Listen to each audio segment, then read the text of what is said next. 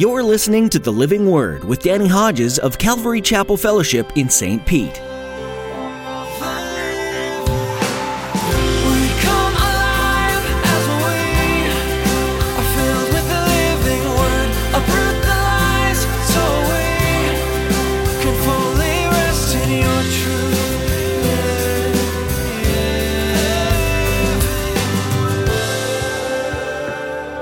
I've seen people who really know the Lord, men who really know the Lord, who pick up the prostitute and get their mug out there for everybody to see. I mean men who really know the Lord. I've seen Christians who have gone out and had one too many and then got in the car. And the least of it is they got the D U I or they got thrown in jail. The worst of it is they hurt somebody else or hurt someone in that car or hurt someone with their car. Christians are just as susceptible to sin as anybody else. In fact, because we know the law and are in a relationship with God, we'll probably be even under more attack at the hands of the enemy. The temptations will come in stronger, and it will be harder to resist. It can be done, but the fact is that you're not always going to make the right choice. In today's message, Pastor Danny will encourage us to approach this life with humility and wisdom. You need to know your weaknesses and to not be afraid to ask for help. Now here's Pastor Danny in the book of First Peter chapter four with today's edition of The Living Word.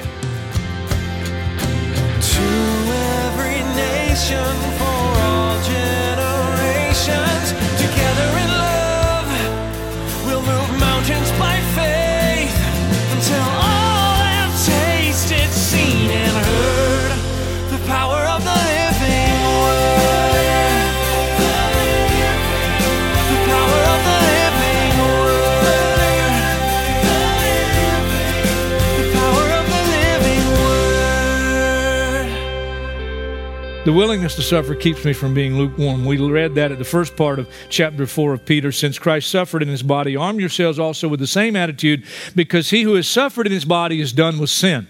I mentioned when we went through that, a very smart preacher, commentator, much smarter than me, but I strongly disagree with him in him suggesting that that simply means that when you die as a Christian bodily, your struggle with sin is over. That's not what it means. It can't, because verse two says, as a result, he does not live the rest of his earthly life for evil human desires. And the implication, as we studied it, remember, is once you get serious enough that you're willing to suffer and you step across that threshold and you really put your life on the line for Jesus, you're no longer wishy-washy. You're no longer on the fence. And that willingness to suffer keeps me from being lukewarm in my Christian life. Now, let me read you something from our friend Daniel Henderson's book, Transforming Prayer. And please understand, this is so practical, and, and we all are naturally like this, including me. He says, our prayer list can easily become so saturated with our desires for ease, comfort, convenience, and accomplishment that the goal of God's glory becomes obscured. Our human tendency to avoid pain, loss, and difficulty can dilute our passion for God's glory. I know that because the vast majority of prayer requests that we get as a church. Now, don't take this negatively. This is just human nature, even for the real born-again saint, is when you're sending in a prayer request for the surgery, pray that it goes well, pray that you heal quickly. I mean, nobody sends in a prayer request and says, pray that it really goes bad and it takes me forever to heal. Nobody does that. When you're, when you're praying for somebody else, pray that they have minimal pain. We get that a lot, minimal pain. Now, that's just natural. That's just natural. We're going to pray that way. Let me read, the, though, what Oswald Chambers left us before he went to glory. One tremendous statement that he made. Let me read it. Here it is. To choose to suffer means something is wrong. To choose God's will, even if it means suffering, is a very different thing. No healthy saint ever chooses suffering. You got a screw loose if you do.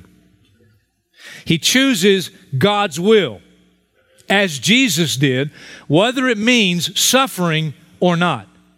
That's a great statement. Anybody that chooses suffering, you, I ain't hanging out with you. You got something wrong. You, you're delusional. I mean, you, or you're something. You need counseling. Now, let me tell you a story.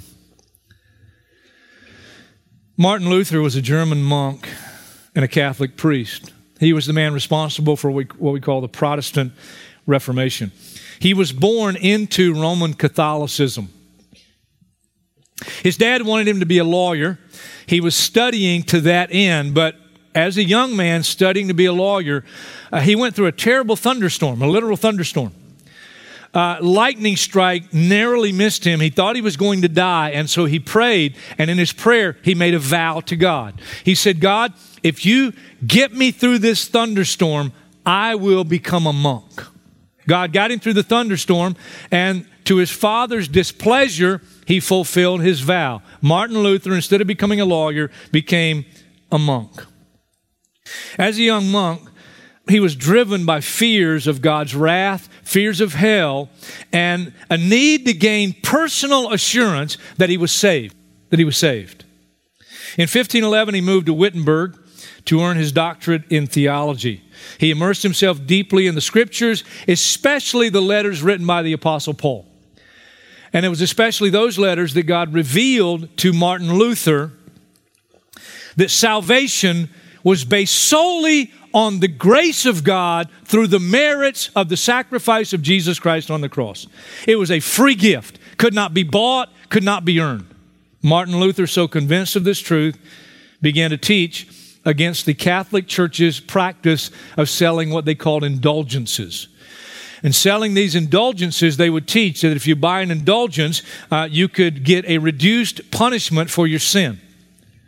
You could buy indulgences for loved ones that had died, and they could get a reduction of punishment for their sins. Maybe even buy them out of purgatory through the indulgence. They taught that if you got a big enough indulgence, you could actually be forgiven of all your sins. That's what they were teaching. And they were raising all kind of money through selling these indulgences. A lot of people buying them because if you can buy your way, you know, out of out of hell, great. Well, Martin Luther began to teach against the church's practice. On October thirty-first, fifteen seventeen, nailed his now famous ninety-five Theses to the door of the church in Wittenberg.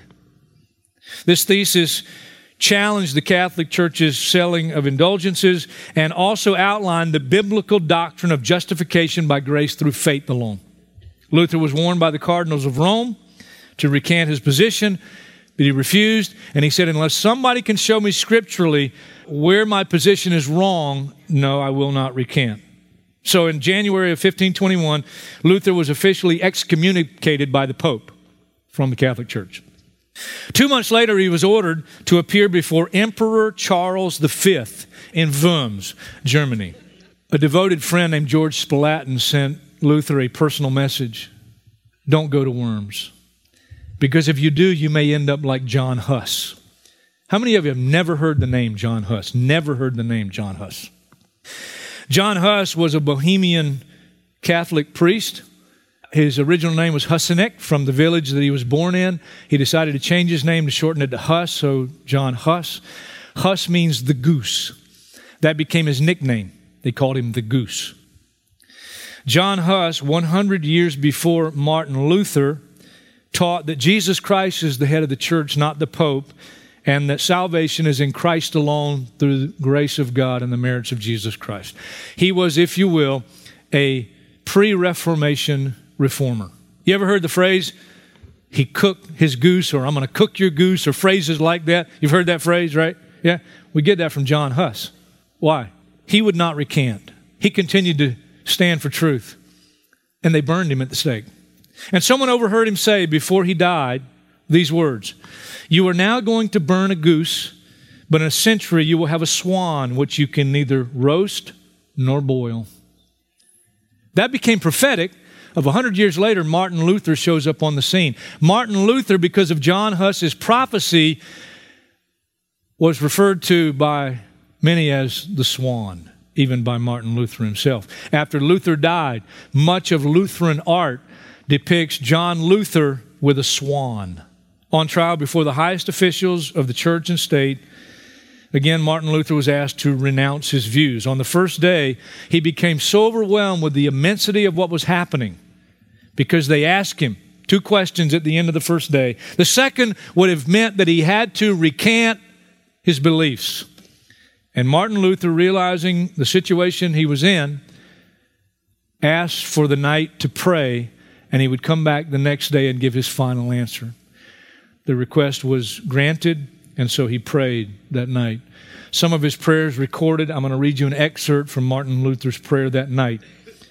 How frail and sensitive is the flesh of men, and the devil so powerful and active through his apostles and the wise of the world. O thou, my God, my God, help me against the reason and wisdom of all the world. Do this. Thou must do it. Thou alone. For this cause is not mine, but thine.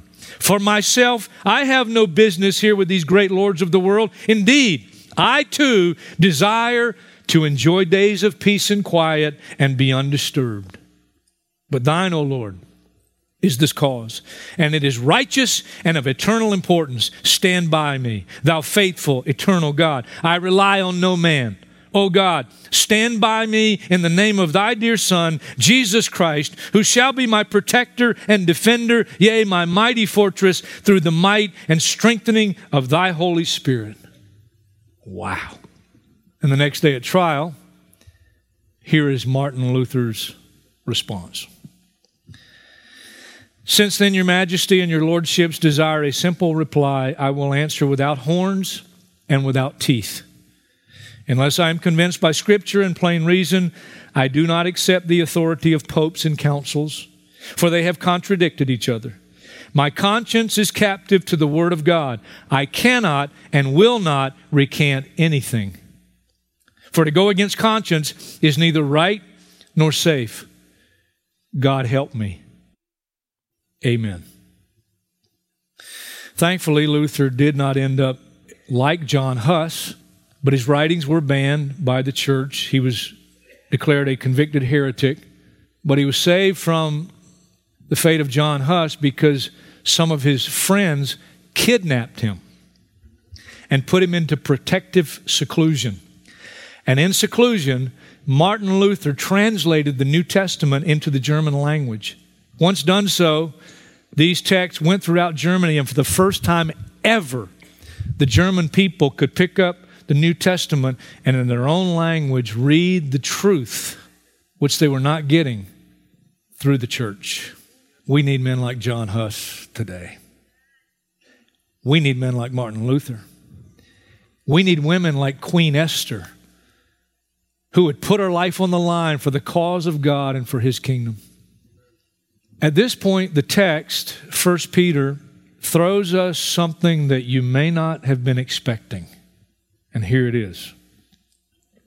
If you suffer, it should not be as a murderer or thief or any other kind of criminal or even as a meddler. So it starts with the worst and goes with being a meddler.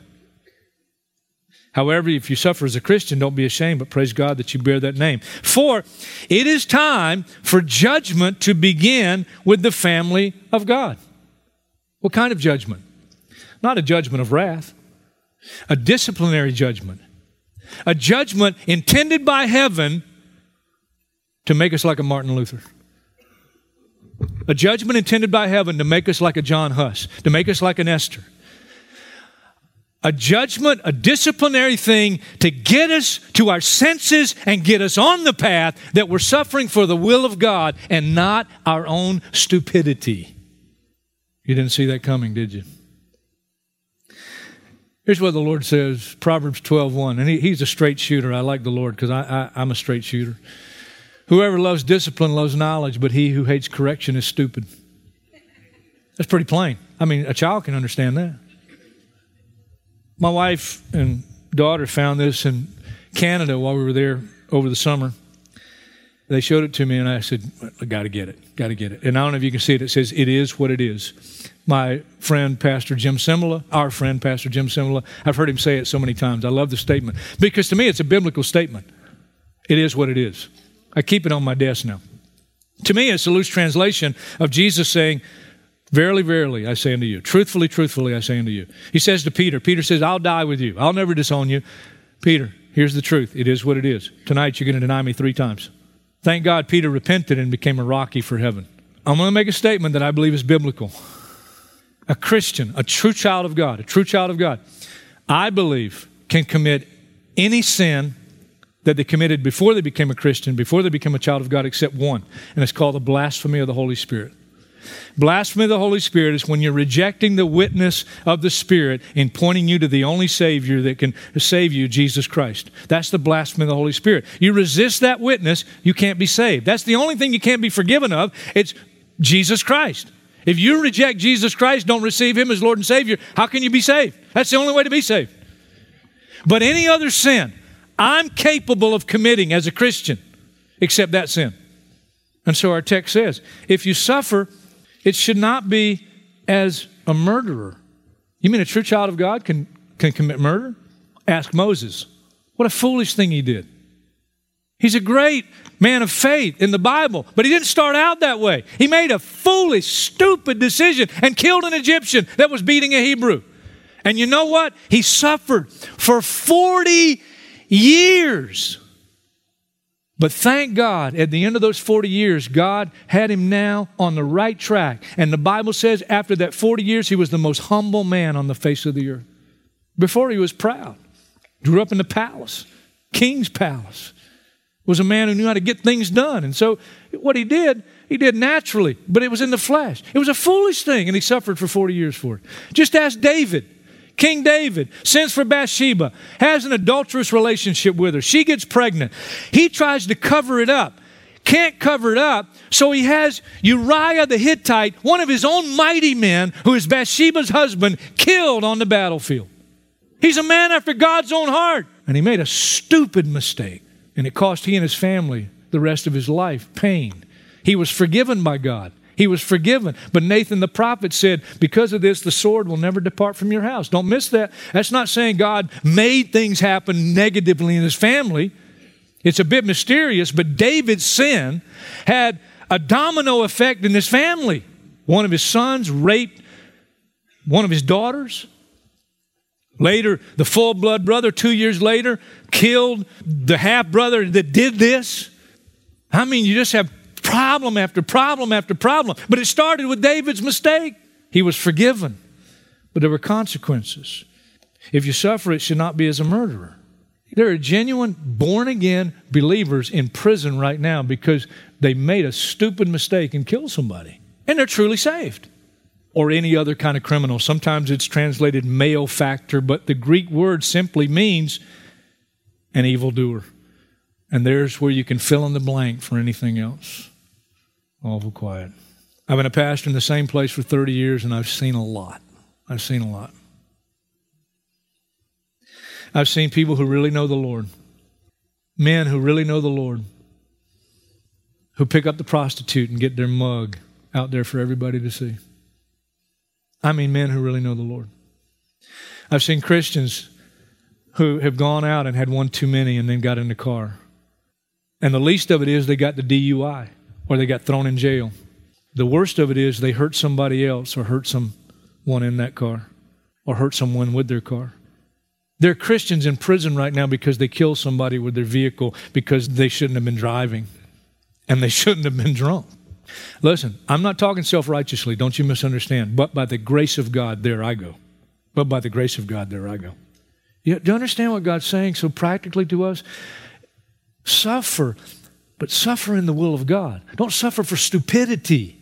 Don't suffer for a stupid mistake. God's given us a whole book of examples of men and women of God who've made mistakes, and God's given us the record so that we might not make those same mistakes. Samson. Here he is, a man in the hall of faith, the Hebrews eleven, and he had a one-night stand with a prostitute. A man of God. Let me give you one more story. You're welcome to turn to it, or you can just listen. Numbers chapter twenty-two. It's one of my favorite stories in the Bible, but unfortunately, it does not have a pleasant ending. If you just read this part of the story, you would think it had a good ending. The Israelites are traveling through the wilderness on their way to the promised land. God is defeating mighty armies uh, before them. And the Moabites hear about the Israelites, and they're headed toward Moab. And so to try to save themselves, they hire the services of a sorcerer named Balaam. Balak, the prince of Moab, sends his princes to Balaam, and uh, God reveals himself to Balaam and says, don't go with these guys. And they come with money to pay for his services, but God says, don't go with them. And so Balaam says, God said, God of Israel said, I can't go with you. So they go back to Balak. Balak sends more distinguished princes and a bigger blank check and comes back to Balaam.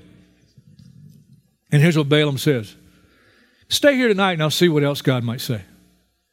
Now, if you don't read it carefully, you'll think God changed his mind. Because that night, verse twenty says, God came to Balaam and said, since these men have come to summon you, go with them, but do only what I tell you. Did God change his mind? No. Read the next verse. Balaam got up in the morning, saddled his donkey, and went with the princes of Moab, but God was very angry when he went. So why does God say in verse twenty, go ahead and go with them? Because God, if you're determined, if you're determined, if I'm determined to go away that's out of the will of God, when God has said, don't go with them, don't go that direction. But if I'm determined I'm going to go, God will let me go in order to try to teach me a lesson. Because if I go that path, that is not the path of blessing. That's the path of pain, but pain outside of the will of God. And God's going to allow me to suffer going my own way to try to teach me that is not the way to go. Balaam goes. Then the angel of the Lord stood in a narrow path, verse twenty-four, between two vineyards. Or I'm sorry, verse twenty-three. When the donkey saw the angel of the Lord standing in the road with a drawn sword in his hand, she turned off the road into a field. Balaam beat her to get her back on the road. Then the angel of the Lord, which by the way is Christ in the Old Testament. This is Christ. The angel of the Lord stood in a narrow path between two vineyards with walls on both sides. When the donkey saw the angel of the Lord, she pressed close to the wall, crushing Balaam's foot against it. So he beat her again.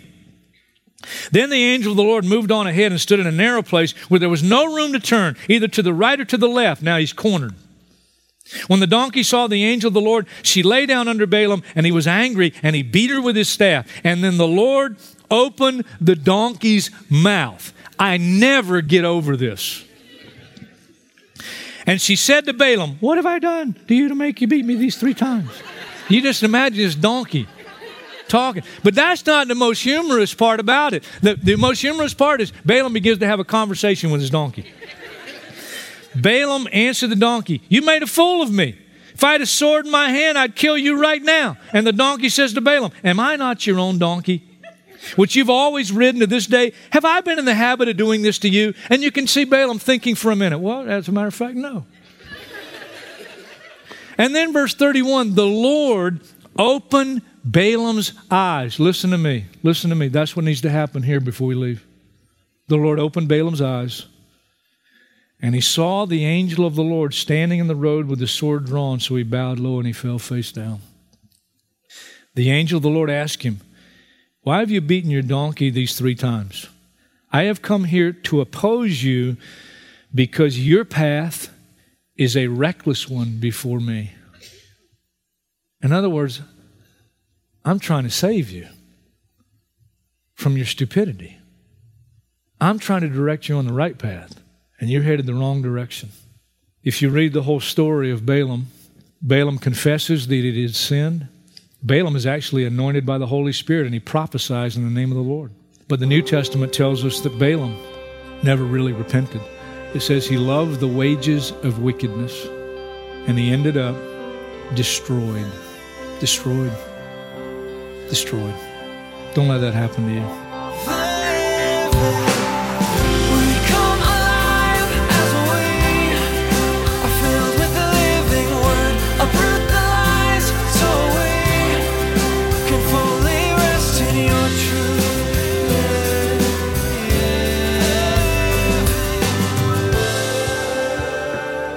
Today on The Living Word, Pastor Danny Hodges has been teaching through a series in the book of First Peter. It's easy for people to say that God is good when things are going well. But what about when things are really hard and your faith is being tested like never before? Are you still able to say God is good? Well, in the book of First Peter, you get to hear the right perspective about suffering, even when it's unfair. God sees you, and he knows what you're going through. Peter himself was a prime example of suffering much for Christ, but he knew that it was worthwhile because he watched Jesus' example firsthand. Are you in a state of suffering for Christ today? Look up and be reminded that God isn't surprised by it, but He's also not reveling in your suffering either. He's there to comfort you through your trials. We encourage you to keep tuning into this series, learning and growing from the truths revealed from the Word. Before we go, we wanted to mention that if you live in or near the Saint Petersburg area, all of us at Calvary Chapel Fellowship would love to have you come join us for our weekend services. We have a Saturday service at six p.m. and two on Sunday mornings at nine and eleven a.m. Just go to our website at c c f s t pete dot church to get directions and more information. Thanks again for joining us today. We trust that you'll be eager to learn more from the book of First Peter here on The Living Word.